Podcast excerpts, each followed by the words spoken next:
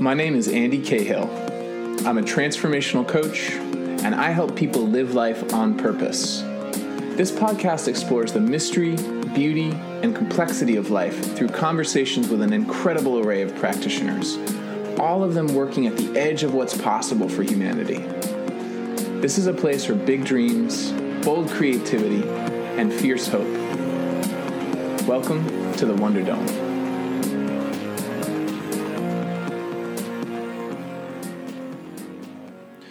My guest today is Dr. Annice Fisher. Annice is the CEO and founder of two different initiatives the BEE FREE Woman and Developing Capacity Coaching. With more than 15 years' experience leading individuals, teams, and organizations through change processes, Annice has learned how to help them use conscious leadership as a tool for inner healing and advancing equity. She's also a professor at American University, where she teaches doctoral students how to exercise conscious leadership in their work as educators. In our conversation today, we cover a wide range of territory, including what it is to be a healer and what it means to heal, and also what it is to lead and how to wake up to your power as an individual wherever you are in life. She walks us through her four step methodology for that awakening process, and I just found it to be an incredibly generous, caring, and restorative conversation about who we are as people and what it means to live from a place of love. Unfortunately, we had some technical difficulties with this call. We weren't able to do it over video, and the audio dropped on a couple of occasions. I made some edits to that effect. I promise you're not losing anything substantive from the conversation. For instance, there's a moment where Annice references Paulo Freire, and I do my best to pick up the audio right where she left off. If you're inspired by this conversation and you'd like to see it reach more people, you can help the Wonder Dome take flight by sharing it with your friends and colleagues, subscribing on Apple Podcasts, giving us a high star rating, and best of all, leaving a glowing review. Thanks in advance for helping us inspire the world. So, here we go Dr. Annice Fisher. So, I'm really pleased to be here with Annice Fisher today. Annice, welcome to the Wonder Dome. Hello, hello. Thank you for having me. Yeah, it's such a treat. I want to start by sharing a story. One of the first times that we met in person.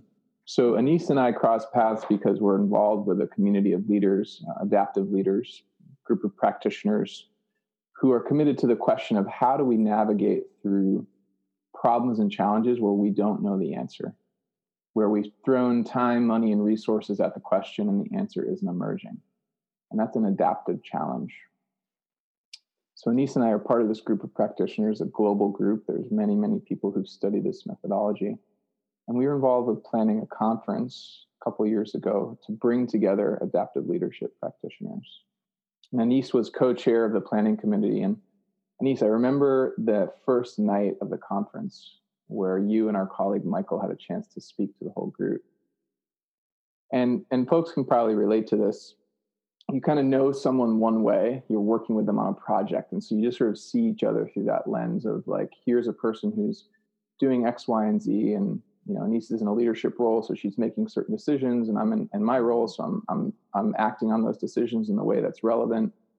Well here suddenly i got to see you not as just a voice on the phone although here we are again as just voices on the phone but actually as a, as this really powerful human being who stepped up onto the stage and challenge this group of practitioners in an mm-hmm. inspiring but head on way around all the ways that we as leaders need to take ownership over who we are and how we show up, our blind spots, our limitations, our prejudices and biases, and the sense that it's time to let more people to the table, that we can't keep having the same small group of white men, for instance, stepping into a leadership role. And the room could could you could hear and the moment that you finished you could hear a pin drop and then the moment after that just this sense of huge excitement and possibility you had injected this group of people with this amazing wow. energy and i just so i'm so excited to have you here on the call and my hope is that people listening will get some of that energy because i experience you as a real warrior for a world in which every person has the right to, to be at the table. Wow. Thank you so much, Andy. Thank you for that. Yeah, thank you. So, my hope today is that we can play, that we can explore what it means to be an adaptive leader, that mm-hmm. we can mm-hmm. explore what it means to be conscious and awake as a leader, that we can explore what it means to make organizations and communities and societies more diverse, more inclusive, more equitable. Mm-hmm. Not because that's just a nice thing to do, but actually because it is fundamental to our future as a people and as a species. How does that sound?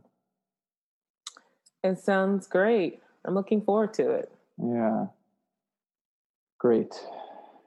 So I'm finding myself really curious to hear more about what that experience was like for you, that story I just shared. And I don't know, maybe mm. me sharing it brought you back to that moment, but it's it did. me that that was a really important moment for everyone, including you. And I'd love to hear you. What were you standing for in that moment when you're speaking to this this room filled with people from every sector, yeah. industry, background, all of whom identify as leaders? What was that like? Wow, Andy, I did go back to that moment. Um, you you were able to channel me back to that hotel room at the Sheraton. Mm-hmm. Um, you know, ironically, uh, we assembled, you know, this group of uh, leaders, about 220 people from mm-hmm. around the world, from from over 20 different countries, and it happened um, right after you know the elections in the United States, and we were seeing just a lot of uncertainty in the world mm. from uh, the elections here, what was happening in Germany, what was happening in France. You know, we were at a time where people were feeling very uncertain about the world. And um, ironically, we find ourselves there today where, you know, people mm-hmm. are feeling a level of uncertainty. And you know, the theme of the conference was leading during unsettling times. Mm. And what I was hoping to do with that talk was to get us to think about, you know, how do we meet each other at the table and try to meet each other not from a place of uh, you being different from me and you having, you know, X agenda. Uh, how can I meet you at the table with the purity of heart to learn, to grow together, to try and figure out how can we exercise leadership during this uncertain time. Um, I was also very well aware that we had assembled together one of the most diverse programs, I would say the most diverse program ever for the Adaptive Leadership Network. Mm. I mean, we really pushed the envelope. We took it from being, you know, more so a a big lab and focus solely on the the teachers to bringing in the talent from within the organization as well as those outside the organization to bring light to what are the different ways that we need to be thinking about leadership and addressing adaptive and complex issues during this period of time. Mm. So I was aware that I was uh, speaking into uh, a program that people weren't used to seeing with the adaptive network. Mm. Um, mm. I was also speaking into a place where people were feeling uncertain in the world. Um, but yet I was trying to channel the part of me that believes, you know, 99.1% of people in the world are doing the best they can. Uh, they don't wake up and seek to cause harm or do things that are xenophobic or racist or sexist or any of those things. We've just been socialized by our environment. And we know that that's most of the the way most of the world operates, then how do we meet people at that point? And I say 0.9% mm. because I do think there are some fringe groups out there that are actually promoting those things. Yes. So I was trying to channel that. I was also trying to encourage us not to just sit around in the room and be a bunch of intellectuals. I wanted to pull on some of the work of. of but yeah, um, say more about Paulo Freire. Yes. So um, Paulo Freire uh, was a Brazilian activist, and he wrote uh, one of the most quintessential education books of our time, um, actually before my time, called Pedagogy of the Oppressed, mm-hmm. which essentially looks at um, the, the point of this text was to was to think about how do you uh, liberate people. It's called liberation theology, and one of the things that he was emphasizing is that uh, in order for the oppressed to be liberated, they have to liberate the oppressor. Mm-hmm. And he also talks about the importance of putting learning in the context of the learner. He talks about the importance of having a dialogue form of education versus a problem posing to dialogue where we're engaging in learning from one another, bringing our own truths to the story versus me just telling you something and expecting you to adhere to whatever it is that I'm telling you. Mm. But uh, he's one of the best. Uh, I, I, highly recommend the book Pedagogy of the Oppressed. So I was trying to pull in some of what he's what what he talks about in his book, which is like if we want to bring liberation, then you have to work together with people. It is not somebody coming in to save an organization or save a community. So I was channeling him, channeling Ron Heifetz's work, really just trying to get us to think about how do we enter this conversation yeah. from a place of openness, willingness to reach across the aisle and think about what are we going to do to exercise leadership and try to move our world forward. That's that's what I was thinking um, mm. when I wrote. I actually wrote that speech uh, at like two o'clock in the morning the, the the night before. Yeah, I mean, it had almost a quality of of of just and i mean this as really in the best sense possible it felt like you were speaking your truth and speaking from the heart as opposed to just delivering a prepared speech. Yeah. And in my experience as, as someone who, who talks to a lot of creatives and does a lot of creativity it's those moments where something just comes out it's two in the morning and, and it mm-hmm. just has to come out that's usually a sign that it's really powerful and important and needs to be said. So thank you for for making space for that there are so many threads we can pull on here, but one thing that that kept pinging for me as you were reliving that moment for yourself is there was another uh, there was another great speech, and I can't remember it was the same night or the next night, but I'm, the, the two are con- connecting for me from the great teacher Dean Williams, and uh, I'll I'll put some more references to who Dean is in the show notes for people who are curious. But the short version, is he's one of these teachers that Annice referred to who in the past, when the Adaptive Leadership Network gathered, it was like, let's all let the teachers hold the space for us mm-hmm. and we'll mm-hmm. be here to learn. And to your point, you're you're sort of pushing us to say, no, we all collectively need to make this the space. We can't just keep looking to the quote unquote sage on the stage to That's tell us how to be. We actually have to walk together. And and what pinged for me is something Dean said about how things that were once adaptive, things that once worked, become maladaptive. They no longer work. Mm. And the problem is when we keep applying something that did once work to a, to a problem or to a space when it no longer works. That seems to be one of our Achilles heels as a species is we we lose sight of the need to iterate, evolve, innovate, grow, and we keep mm-hmm. doing the mm-hmm. same old thing even when clearly there's a need for something new. Yeah. And I wonder like you know, hopefully everyone's safe at home as they hear this. We're in this mm-hmm. moment. Clearly, as you alluded to, this is it's March. We're in the midst of a pandemic, and there's a lot of specific things that we should all be doing, like staying safe and stay at home as best as we're able, right? So that's like that's a thing that needs to happen. But if we really zoom out and look more collectively at our society right now and at our, our at the world mm-hmm. right now, I just wonder like where else do you see that that call needs to happen where we need to invite people to the table to have the adaptive conversation to say we've been doing the thing that's worked until now it's not working anymore and how could we maybe start to have a new conversation where we can find a new way to work yeah so i want to um, there are several parts to that question so i'm mm-hmm. going to try to mm-hmm. uh, break it down a little bit um, uh, starting one with the story, and then I'll go into how I'm inviting people to the conversation through my class and other means. You know, um, I think it's really critical for us to have this conversation about where are we now.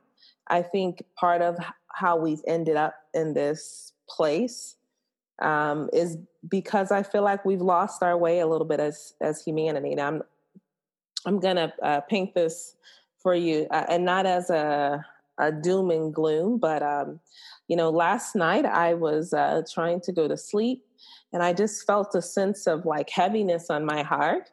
Mm-hmm. And I just kept hearing in my head, like, we've lost our way. And, uh, and I was pushing myself to think about what, what do I mean by that? Like, what, what, what, what, and how have we lost our way? And I, I just, you know, started thinking like, you know, I'm, I'm, I'm deeply saddened by sort of the state of, you know, our manhood and womanhood and how we interact with one another and the hardened hearts that we have. And, and then I started thinking like, what is my hope during this mm-hmm. pandemic? Mm-hmm. Right? What is the hope? Because, and I could keep going on all the ways I felt deeply saddened. And then I started thinking about my hope. And my hope during this time is for us to go into a period of reflection uh, healing and restoration. Like that's what I believe this pandemic is going to do for us, and um, and I think it's going to cause us as as a people to pause and reflect on our own individual actions and behaviors, and how they've contributed to what has happened globally in our world. And and but the reason why I believe we're going to be pushed into that point of reflection because all the ways that we were distracted before are have been removed, right? I mean, from going out to games, bars, you know, everything that one would do to distract yourself, mm-hmm. it is it has been pulled away.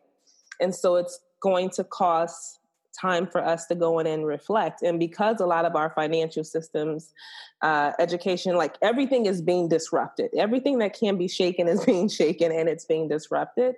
So even when we come out from the pandemic, it won't be a return back to what we had we will have to co-create together as a society what does it look like to truly restore our humanity and i think that's how we start to have the conversation from an adaptive lens mm.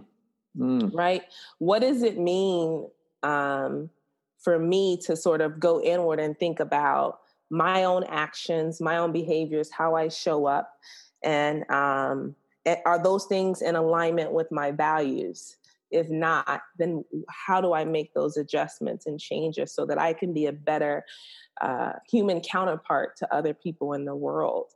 Um, I think it's also going to have a lot of us think about our purpose and, and, what we should be doing in this world and how how we can contribute to um, our collective needs. And so that's what I feel like this time is going to do for us. Mm. And I believe we're going to see people like your podcast opening up spaces for us to have some of those healing and, and restoration conversations. Because I think what it does is it shifts people's mindsets from being focused on the doom and gloom to bringing it back to like the human side of things, right? Thinking about how can we create the world that we we desire to create yeah. and what I'm considering to be a reset. Uh, so that's the first part of your question. You mind I would if, um, go ahead. i so there's just uh, uh, if we can hold the second part, uh, hopefully we can get to it because I, I know you're going to have some really good stuff. But I, I want to tune in for people who are listening. There's this moment, and to Annice's point, we can avoid this moment our whole lives because there's lots of ways to distract ourselves from this moment. But there is this moment where we realize that the way we are as an individual needs to change. Something needs to shift. And it might be because we're in a relationship that doesn't serve us, or it might be because we're in a job that doesn't seems out of alignment, or it might be because we're realizing that we're showing up to person we're in relationship with in a way that's not healthy and that we can shift and make the relationship better. Whatever that moment is, all of us have the potential to face that moment. And it's what I hear you saying is that right now, a lot of us are potentially going to be faced with that moment, whether we like it or not. Is that right? Mm-hmm. Yeah. So yeah. you work with so many people from so many walks of life as a coach and as a teacher and as a consultant. And to to a certain extent, they're they're opting in at least, or at least they think they are to to to the question of like, okay, I want to get I want to get better at the X, Y, and Z. And in my experience as a coach, and I'm sure you can relate to this, is often what people think they want isn't what they isn't what they really need or isn't what they really want underneath. That you have to kind of peel back some layers of the onion before you get to the heart of something. Mm-hmm. And that can be really scary and really yeah. uncomfortable. So I'm wondering if you if you could like speak a bit more to to people who are who are willing to lean into the invitation that you extended. Use yeah. this as a sacred time to reflect and ask the question, how can I be a better human counterpart to my fellow humans? Yeah. How how might you if you were able to kind of like zoom into someone's living room as they're having that moment, how would you hold space for them or how would you help them walk into that that question without kind of hitting the eject button?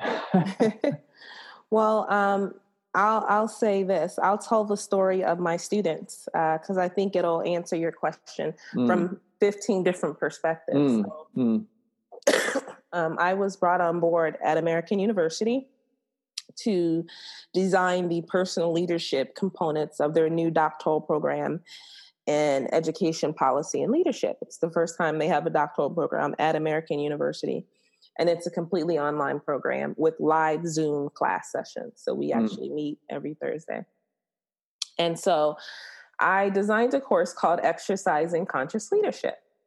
And uh, the definition of conscious leadership um, is your ability to choose mindsets, emotions, and behaviors that lead to the highest version of yourself, which is a version of self that operates from a place of trust and love. And that process is guided by four practices choice, presence, self awareness, and intentionality. Mm. And really, what conscious leadership is, it's, it's about trying to create a world where we move from a place of trust and love versus fear and doubt. Um, a lot of what is uh, causing challenges in our relationships, both in our organizations and with a number of the adaptive challenges that we have in the world, is that we're showing up out of fear. We're showing up out of doubt. And that's creating a lot of this conflict and tensions. And so when the students uh, started the class, I did a podcast for them to give them an overview. And then when they came mm. to hmm. class, and uh, the first day, uh, I joke with them now well, no, we're in week we're in week nine now, and it's beautiful. I can't wait to share in a second where the growth is. But during the first week of class, they wanted to, you know, throw me out there to the wolves, and I said we're going to talk about fear, we're going to talk about doubt, we're going to talk about you know perceptions of ourselves, or we've distorted our perception of self. We're going to talk about ego and pride and you know, they were just looking at me like, excuse me, Dr. Fisher, you want us to talk about these things? And, um, you know, and I said, yeah, you know, the whole point is you all are in a program where you, you are being trained to be system level leaders to transform education, to try and disentangle the inequity in the system. And what I found is that when we talk about the study of leadership, you know, we focus sometimes on the practices a lot you should do this in this situation you should do mm. that in that situation. And what i found is that i can teach someone all the practices. I can teach you the entire adaptive leadership practice with my eyes closed. But if you show up to the table and you're operating in fear or you doubt that you yourself have the power to actually bring the change that's needed all of those practices are going to go out the window and so it really pushed me in my own practice to take a step back and say, we need to step back and focus on the personal leadership part of this. How are you deploying yourself personally? And how can we examine our own selves, heal our own self, so that we can be much more effective when we're trying to lead change with other people? And so, you know, what was beautiful to watch were these 15 individuals from all different um, ages, different points in their careers, who were skeptical that we were going to be talking about emotions and behaviors and mindsets. Mm. To now in week nine, I watched them, uh, uh, not, not watch, excuse me. I was reading their paper. So, in the midway through the semester, they put together their emerging theory of conscious leadership through a concept map and then a two page analysis paper. And to read the their analysis papers and to look at their theories on the map, I was in tears on my couch because I saw their growth and their evolution about what they had learned about themselves and how, you know, they didn't realize that they were leading from a lot of fear or that mm. uh, their ego was in the way. We talked about power struggles and how do you release power struggles. You know, um, we talked a lot about identity because oftentimes we don't discuss that with leadership and i shared with them some adult learning theories and you know how do you you know show up in your identity not because of how society says you should act, but because of how you want to show mm. up in your identity. You don't have to be the stereotype of a black woman or a white male. Um, and so to watch them, even through class discussions, push themselves and, and, and really start to tease apart like, who am I? as a person that's seeking to exercise leadership? And what are my strengths? And where do i need to grow? And and then to have them to lead them through work that was on love and healing healing from past wounds of leadership. And then to see them produce these works i mean my heart was just moved. And to me you know um, what what makes me really excited about that is that you know when we when we you know embark on a coaching experience or a leadership development program you know in the beginning it it can be sort of scary because you don't know what's going to happen right you're mm-hmm. signing yourself up for something that you know is going to peel back some layers but one of the things i share with them that i share with everybody is one trust the process mm-hmm. but also um, when you lean into this process you're going to get free. And so everything that I do is freedom work. And I know some people think of freedom work as marching in the streets and things like that. That's one aspect of it. My my goal in life is for people to be physically, spiritually, and mentally free. Mm. And this class, Exercising Conscious Leadership, allows me to do that, to watch them begin to take ownership of who they are and love themselves and push back on, you know, labels and things that have been put on them has been very beautiful for me to see. And um, the basis of conscious leadership and and the and when I'm coaching people, even in my own private practice, is the first thing. We have power and choice in every situation. It's up to us to decide whether or not we want to use it. That's the basis. I say that first day I'm coaching a client. I say that in my class all the time now my students are saying it and my clients are saying it too but we do. We have power and choice in every situation. It's up to us to determine if we want to use it. What i found andy is a lot of people are in the world um, as if we don't have power right? As if like we are powerless. And and and we do. We have the ability in every situation. We have a choice and when I say we have power, that power is how do you choose to use your mindsets, behaviors, and emotions in a given space? Are you going to choose to use that power to be in trust and love, which means that you trust yourself, you believe you are enough, you have everything you need in the moment, which is the greatest act of self love is to honor your voice and who you are?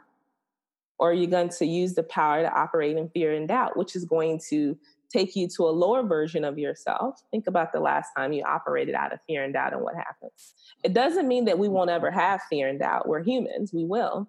But you have a choice. Do you want to go down that pathway, which oftentimes leads us to behaviors of status quo or behaviors that are unstable or regret? Or do we want to go down the other way? Mm. Mm. And um, I so want to take your class. oh my gosh, there's so much in there. The word healing came through to me a few times. Yeah. And I get the sense that you see that as an essential part of the process to help people come into their power and be free. Yes. Can you say a little bit more about about that? You're exactly right. Um, the the premise behind the class is healing.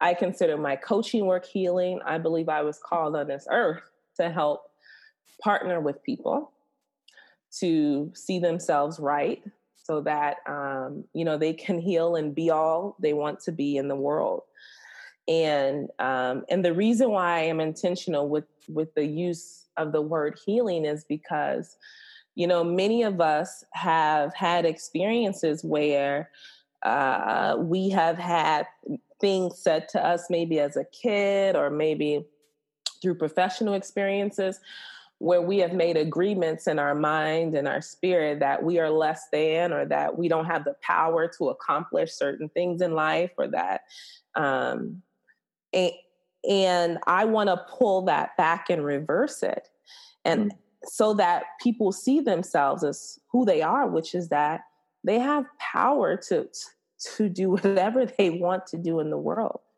mm. they have the power to if they want to move into their idea that's a bold purpose and do something out of the norm, that they have the power to do that, or they can continue in their regular nine to five. But um, what I was finding in my own work and interacting with people is a lot of the times when we were showing up in ways that we weren't proud of ourselves, it was because we were coming from an unhealed place. Mm-hmm. Um, which was causing us to operate out of fear and doubt and do hurtful things to people and hurtful things to ourselves. And I believe when we are healed, then we're able to show up in our best foot possible. And then we can deploy ourselves in such a way that we are contributing to helping ourselves thrive and help our environments thrive and people around us thrive. Hmm. And um, so, yeah, I actually embraced that term healing. It took me a while, though, to embrace it because you know, I wouldn't have associated that with the work that I was doing when I first started coaching. But as I reflected on my own practice and I started hearing my coaching clients share what they had gained, I was like, oh, this is no, this is real, this is healing work. Wow. How was it for you to claim that as what you were doing?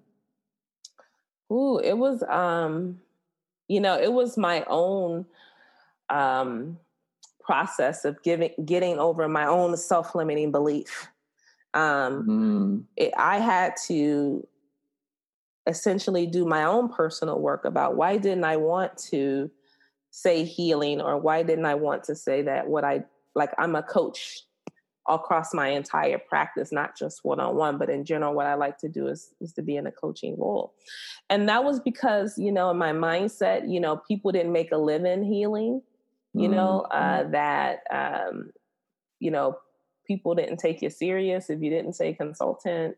You know, uh, would somebody come to me if I said I I do healing work? You know, all of those things again that that you've heard from somebody else that you've read that you've taken on as yourself when it has nothing to do with you. Yeah. And so I had to essentially pull pull those things out of my mind and say, that's not true. This is the type of work that I do. I'm most happy when I do this healing work. And healing is what we're doing. So I need to be honest with myself about what I'm doing because that's only going to make my practice so much more effective when I'm working with people. So I can say to folks, like, you're going to get healed. Like I talk about this in the podcast I did for the class. Like, this is, a, you're going to get free and healed during this process mm. in the class. Mm. I, I, mm. I believe it. If you trust the process and you, and you, you know, you do the work, you lean into it, you will experience that by the end of our time together. Yeah. So I love uh, what I'm finding really beautiful. There's so much that's beautiful, but one thing is we started with this question: What do you say to someone who who's facing down maybe weeks or a month or more of relative physical isolation from their regular day to day?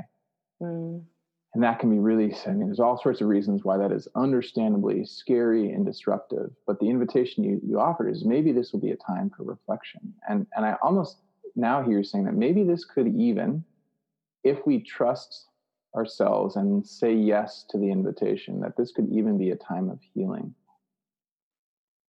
That, is that how does that land with you? Is there a possibility that maybe people could the, the, the ironic paradox of being faced with a pandemic, a sickness, is is it's challenging us to be more healed and more whole. Mm-hmm. It's interesting because I send out daily text messages. They're called Be Free Mindset texts, and they're just texts that I send out to for people to, uh, you know, start the day from a from a, a positive mind and to challenge us to think you know, about the possibilities in the world. and I started this in in May of last year. I don't know half the people that are on the list. I just post it online or on social media, and then people sign up for it with their phone numbers. Um, I have about 170 people on the list, oh, and so uh, the one that I sent out on Saturday was that it says this is a time for self self healing. Wow. Do your actions match your values? Are you living from trust and love? Reflect adjust, and forgive. Self healing frees your mind, body, and spirit from the heaviness. Let go and you'll feel tensions release. Let go and you'll feel self love return. So I do believe that. I do believe that this is going to be a time for the reflection and the healing. Mm. If we're mm. willing to just uh, examine ourselves yeah. And uh, I always talk about this from a place of the examination of ourselves is from a place of learning versus judgment. So, what often makes people nervous to embark on coaching or self healing work is that you're kind of scared what you're going to find out about yourself. you know, because we tell ourselves this is who we are, and then you're like, oh my goodness, what am I going to find out? And so, the way I couch this in my coaching clients in my class is that we are viewing this as you're learning about yourself versus judging. So the the frame that we work from is what am I learning about myself from this experience or from this reflective activity versus judging myself. Like I can't believe you did this. You're mm. not a good person. Mm. Now, when we put on the learning lens, we're still being held responsible for our actions.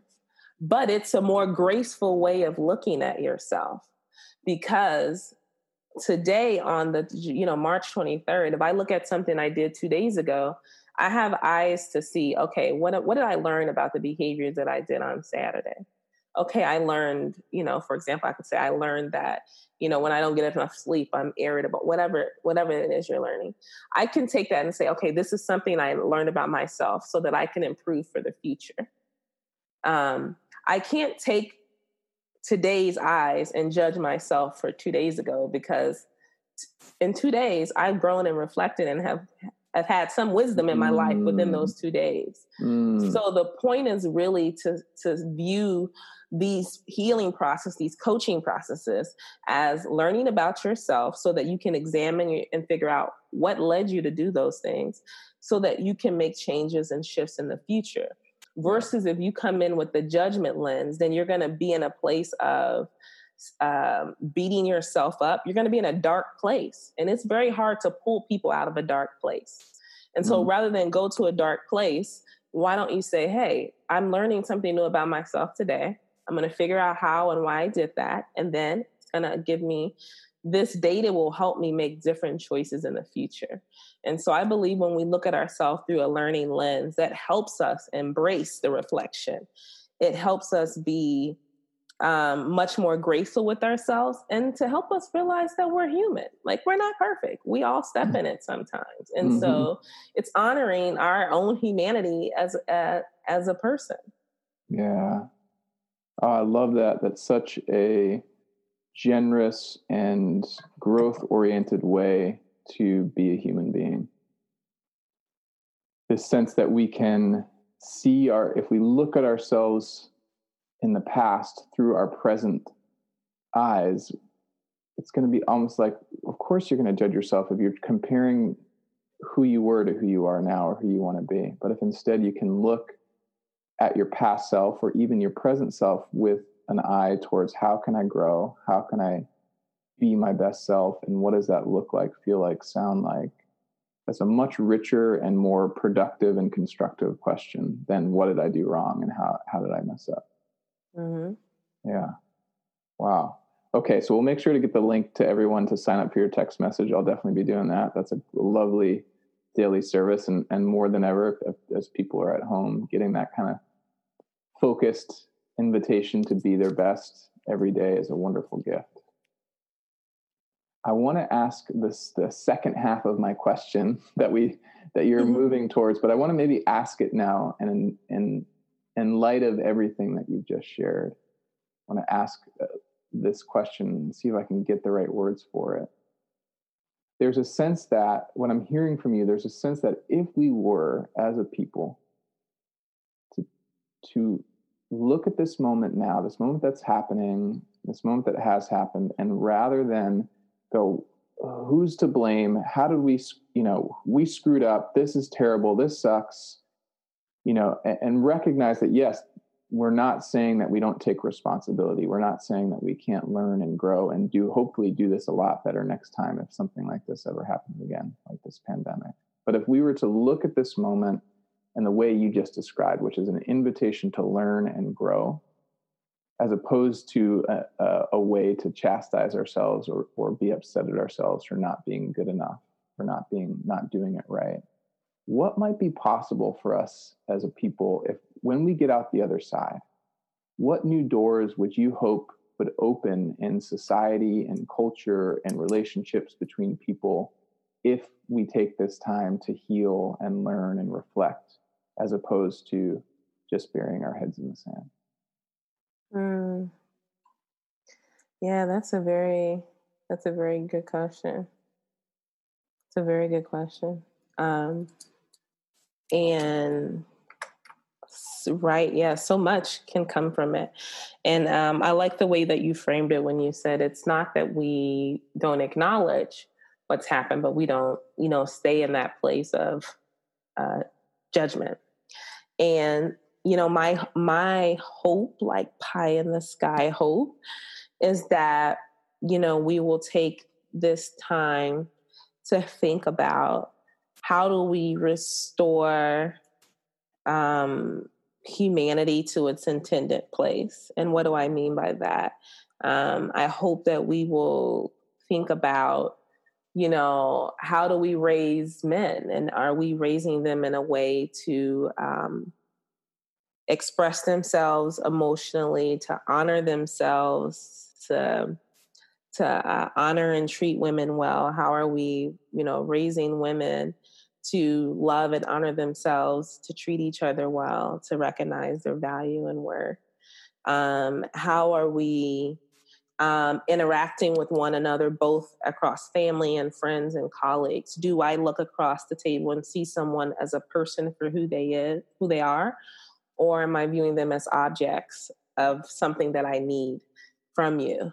And so, therefore, sometimes you just mm. treat people like ob- objects. Mm. Um, I hope that we can have less hardened hearts. Um, what do you mean by what do I mean by that? That we would get to a place that because we um, will start to hopefully love ourselves better and be more reflective of who we are and how we want to show up in our values um, that means that when we are interacting with people, we're going to honor the humanity of the other person. And that if I do something that's harmful or hurtful, um, I'll just apologize and honor that um, versus sort of turning into a hardened heart. Um, and so um, I, I want to hope that as we think about our treatment of our vulnerable populations, that we'll think differently about them. Like how do we care for for the homeless? You know one thing that the pandemic is doing is really turning people's eyes where people once turned a blind eye now people are focused on like well what happens to people that are in prison with covid-19 what happens to the homeless population so i hope it allows us to think about how are we treating people in prison? Are we ensuring that they have basic needs and basic necessities? Are we caring for our homeless population? Um, how do we try to diminish that or eliminate it? Um, when we think about the rebuilding of our systems, right? Like when you're talking about everything from the economy to education and all those things, how are we making these more equitable? Um, because the one thing that this pandemic has done is that it's global, it's everywhere. It's not in some cases where it's like one country experienced it, another country didn't. It's like we're all going through this. So it's showing that we all have an one an interconnected purpose together, but that we all can do a global reset together and how we're thinking about equity and justice. Yeah. You know, are we building our economy in a way that is privileging a certain class of people Well, now everyone's money has been impacted by this. Like no one has escaped, right? So, what does this mean about how we allocate our money? You know, something that I've been thinking about is that I hadn't even thought about is I go to Orange Theory, like I'm an avid Orange Theory, you know, buff, if you want to call it. You said uh, Orange Theory. That's like Orange the Theory, the workout, yeah. mm-hmm. the workout. Yeah. And I and, and yesterday I thought about like, wow, my coaches and all of the hourly people are out of work. How are they going to make it? You know, all of the little ways that I don't think we kind of think about. Like when, when you hit with this level of devastation, just how many people are really impacted by this. And that means, you know, then what does that mean for what we think about hourly workers and the type of protections that hourly workers have?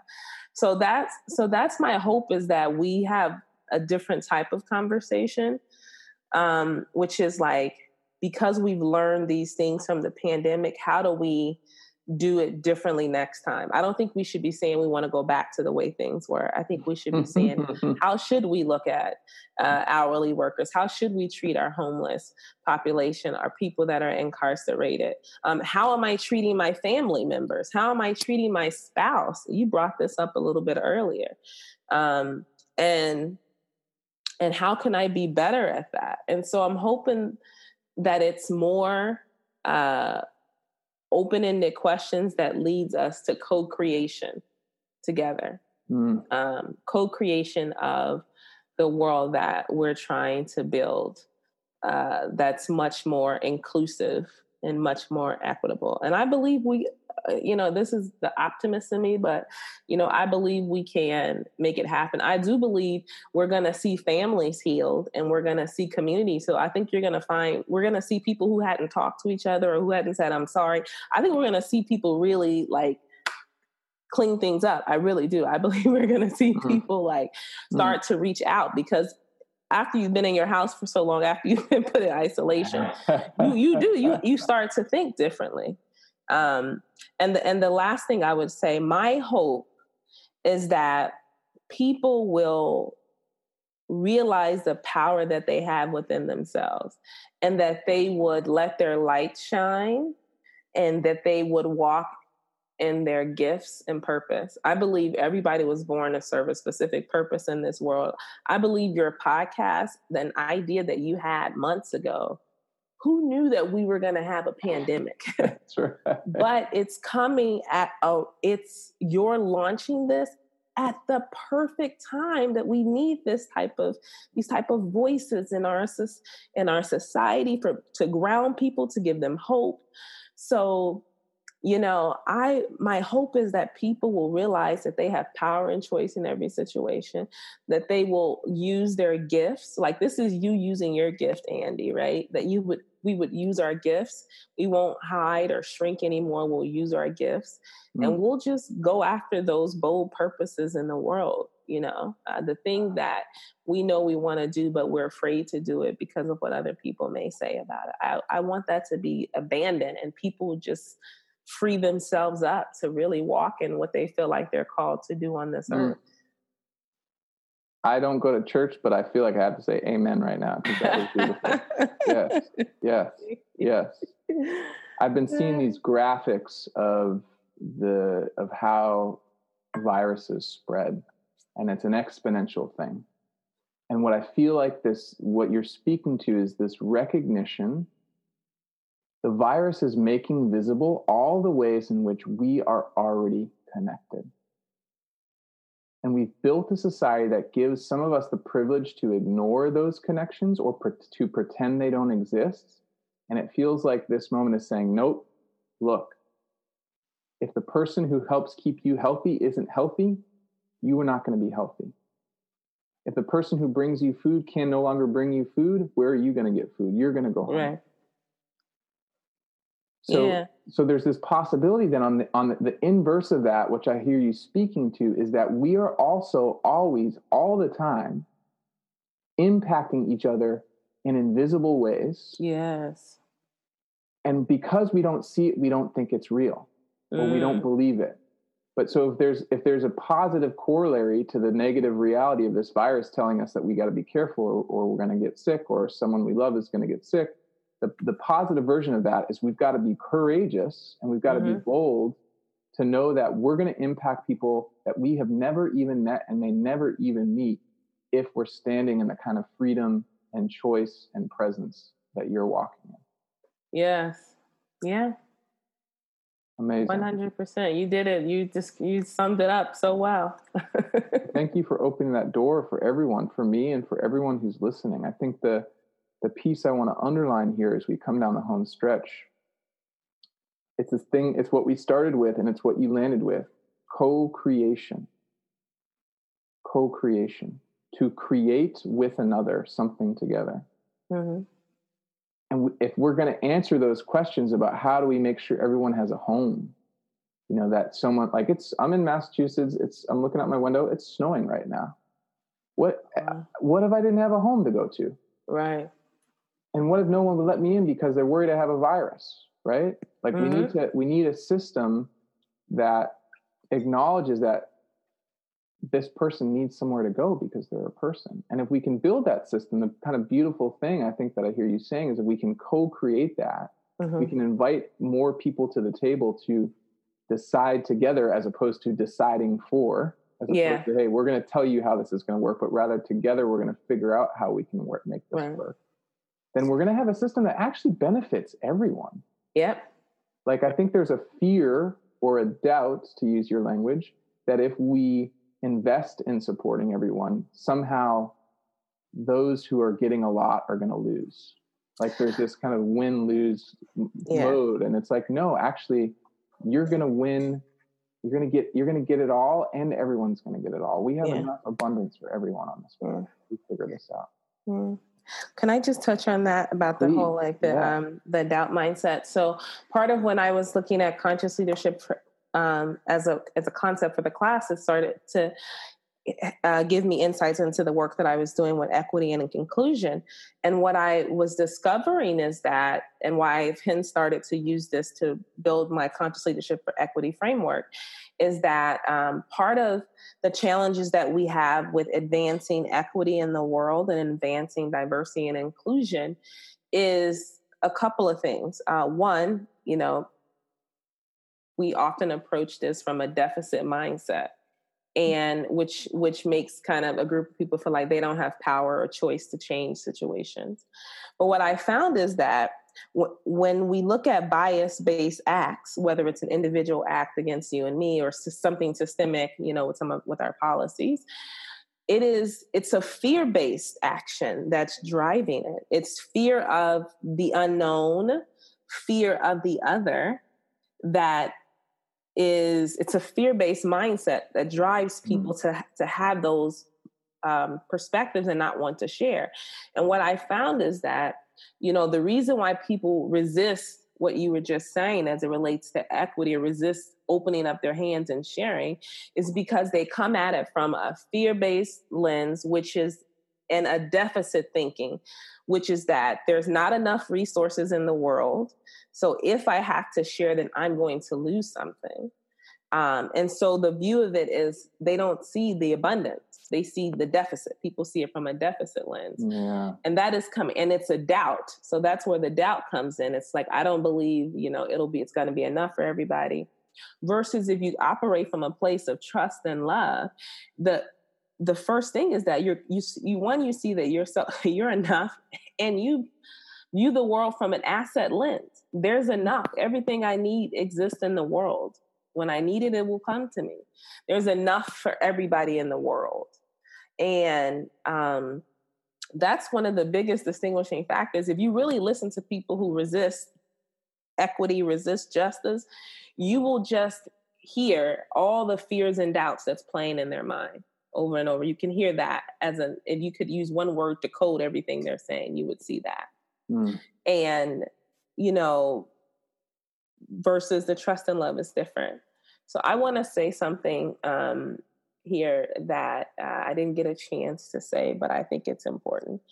Um, the reason why I talk a lot about power and power and choice is because I believe if people really realize that the power they have within themselves to to to live the life that they feel called to live, I think we would treat each other differently. I think we would see the world from a place of abundance.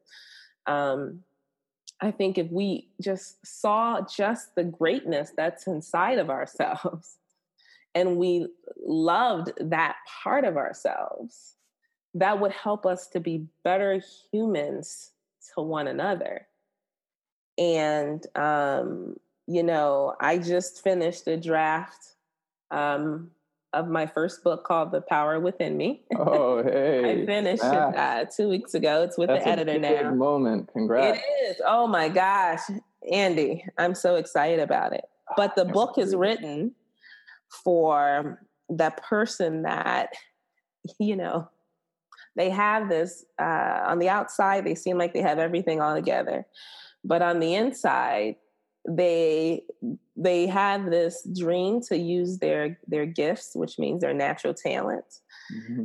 because they want to do something bold in the world but they're they're gripped by fear and doubt of what other people would say about them and whether or not they're going to be successful at it and so the book is all about uh, helping them peel back the layers so that they can recognize the power within themselves to walk and live in their purpose. And it's like for the coaching client I'll never meet, but it's like walking the person through that process over eight chapters. And I just, the reason why I keep talking a lot about this power and choice is because I just want people to see that within themselves. Because when you recognize who you are and what's inside of you, you will behave a lot differently yeah. a lot differently. And so I'll just say this to bring it down on a granular level to people, because folks sometimes say needs to sounds great, but like, how do I do this every day? Yeah. There's four steps that I believe any person can do to deepen their consciousness, which is just to slow down and try to show up in a way that honors, you know, self trust and self love. Um, the first thing is is to realize that you have power and choice in every situation. That's number one. That's the first thing. Um, and with that, you get to make a choice. You just ask yourself, how do I want to use, you know, my power in this situation? Which is how do I want to use my mindsets, behaviors, and emotions? Do I want to use it to instill trust in myself um, and to love myself? Then you choose trust and love. Do I want to use it to instill doubt in myself or fear? Most people will say no. But in that case, you would choose to operate in fear and doubt. That's the first point is to realize you have power and choice in every situation. And then you ask yourself, how do you want to use your power? It's it's that question is enough to slow you down to the second step, which is presence because a lot of what we do in the world is because we're not present, right? We're just moving in the rat race. So by asking yourself that question, it slows you down, creating a level of presence. In that presence, you then create a level of self awareness, which is the third step, where you get a chance to really check in on yourself. What, what, what's my mindset here? What's my behaviors? Mm-hmm. What are my emotions? That creates a level of you being able to do check with yourself. What's going on inside of me and around me? Which then allows you to do the fourth step, which is intentionality, which is then choose how you want to intentionally deploy yourself. Mm. So, choice, presence, self awareness, intentionality. Just four steps of, of just owning your power, slowing down. You know, that gives you the ability to check in with yourself. And then you be intentional about how you move. And you know, sometimes people say, well, what if someone's in a meeting, they need me to respond quickly or I have to make a decision? And I said, you don't have to move at the speed of lightning because everybody around you is moving at the speed of lightning. You can actually slow down and you can do these four things in your head. But mm-hmm. when you mm-hmm. slow down, that allows you to be more intentional about how you want to show up, how you want to deploy yourself in the world. And if you are feeling, um, you know, what I always tell people is when you do these four steps, and sometimes people say, Well, I don't know if I'm operating out of fear. And I say, You'll know you're operating out of fear because just pay attention to your emotions. If you're anxious, frustrated, feeling resentment, you know, bitterness, any sort of negative emotion, you're operating out of fear and doubt. Mm. That's so you can always check in with your emotions. Your emotions going to tell you that. if that's the case, then you find yourself feeling anxiety about something. Then you say, okay, what am I what am I fearful or what am I doubting? What's going on with me? Just ask yourself that question. Okay, how do I want to use my power? Okay, do I want to use the operate in trust and love? Okay. So okay, so what's going on? mm you know you, you just slow yourself down because when you operate from a place of trust and love you are that's going to channel emotions of compassion because when you trust yourself think about the last time you trust yourself i.e you created this podcast yes you believed in yourself you believed in your idea you believed you were enough you were the person to do this that's going to channel positive emotions, whether it's peace, whether it's contentment, whether it's compassion, whatever it is. You're feeling good, your emotions are positive. That leads to oftentimes behaviors that are brave, behaviors that exercise leadership. But when we are in fear and doubt, we already know what the emotions are going to be negative, like I shared. And then the, the behaviors usually are status quo, instability, wavering back and forth so it's like, where do you want to be in the world? Do you want to be in a place where you're operating from instability and unsureness, or do you want to be in a place where you feel much more secure? Oh, but again, you always have the power to choose those things. Yeah. Yeah, that's so important. And I thank you for uh, celebrating this podcast as an example of that. There, it's a funny thing, and maybe this will be helpful to people listening, right? So you hear Dr. Annice's sort of four steps here, right? And and let me just make sure I've got them all: choice, presence, self-awareness, and intentionality. Is that right? Mm-hmm. I had it took six separate people who I really respect telling me, Andy, you know, you should make a podcast. and I kept talking myself out of it. I kept wavering. I go, that's a good idea. Nah, no, there's a t- there's a gajillion podcasts. Uh, who am I to who am I to be this person, right? because I didn't trust myself. I was afraid. Mm. I was mm. afraid that that nobody would listen. I was afraid that people would listen and they wouldn't like it. I was afraid that people would listen and, and think about me in a certain way. But at some point, I started listening to that feedback from the world, from people around me, and I said, This feels right. And I'll tell you what, every interview I've done, including this one, mm-hmm. I feel alive. I feel yeah. alive with possibility. So I just want to share that like yeah. what you're talking about is a hundred percent real, a hundred percent real, and that even if you don't know what the outcome is going to be, I didn't know what what our conversation w- was going to end up at. I had no mm-hmm. idea when we started. I trusted that because I was showing up from that place, that choice, and that intention, that we would have something special, and it feels like we really have. So thank you for that. You're welcome. Yeah. So so where I'm going to include everything in the show notes. And I really hope that people sit with that question. Maybe as you go forward to those who are listening, as you go forward in the days and weeks ahead, asking yourself, and how am I choosing to show up right now? How am I being with other people? What am I aware of? What's here right now? Am I afraid? Am I anxious? And then moving in a different way, setting an intention. If we could all just do that in the days and weeks ahead, there would probably be a lot of healing that happened, wouldn't there? Yeah. Yeah. yeah. So if people want to learn more, they want to get on your, let's say they want to get on your text chain or they want to find out more about your coaching for women and more about your leadership coaching or enroll in the doctoral program, like where could, what's the best place for them to go and find you on, online? Yeah, so um, the best place to find me will probably be on LinkedIn. Okay. Um, and I say that because on my LinkedIn profile, you'll see the number to sign up for the BEE FREE Mindset text.